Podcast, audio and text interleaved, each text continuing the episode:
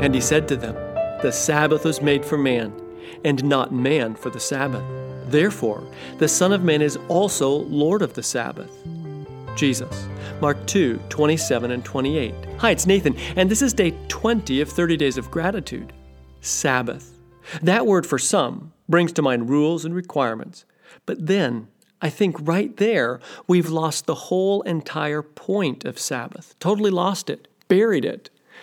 Then again, it gets buried under tyrannical schedules or entertainment obsession, too. But what if the Sabbath were actually something more? What if it were interlaced with this whole living out of abundance thinking that gratitude is born of?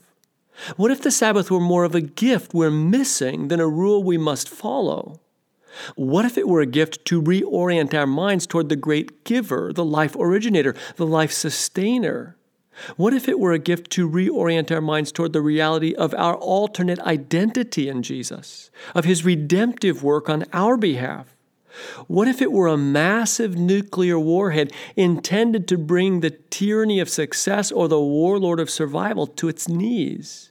What if it were a gift you share with those around you, becoming one less demanding, less driving voice in the world, and instead a giver, a healer?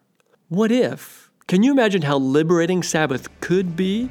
Can you imagine how much gratitude it could fuel?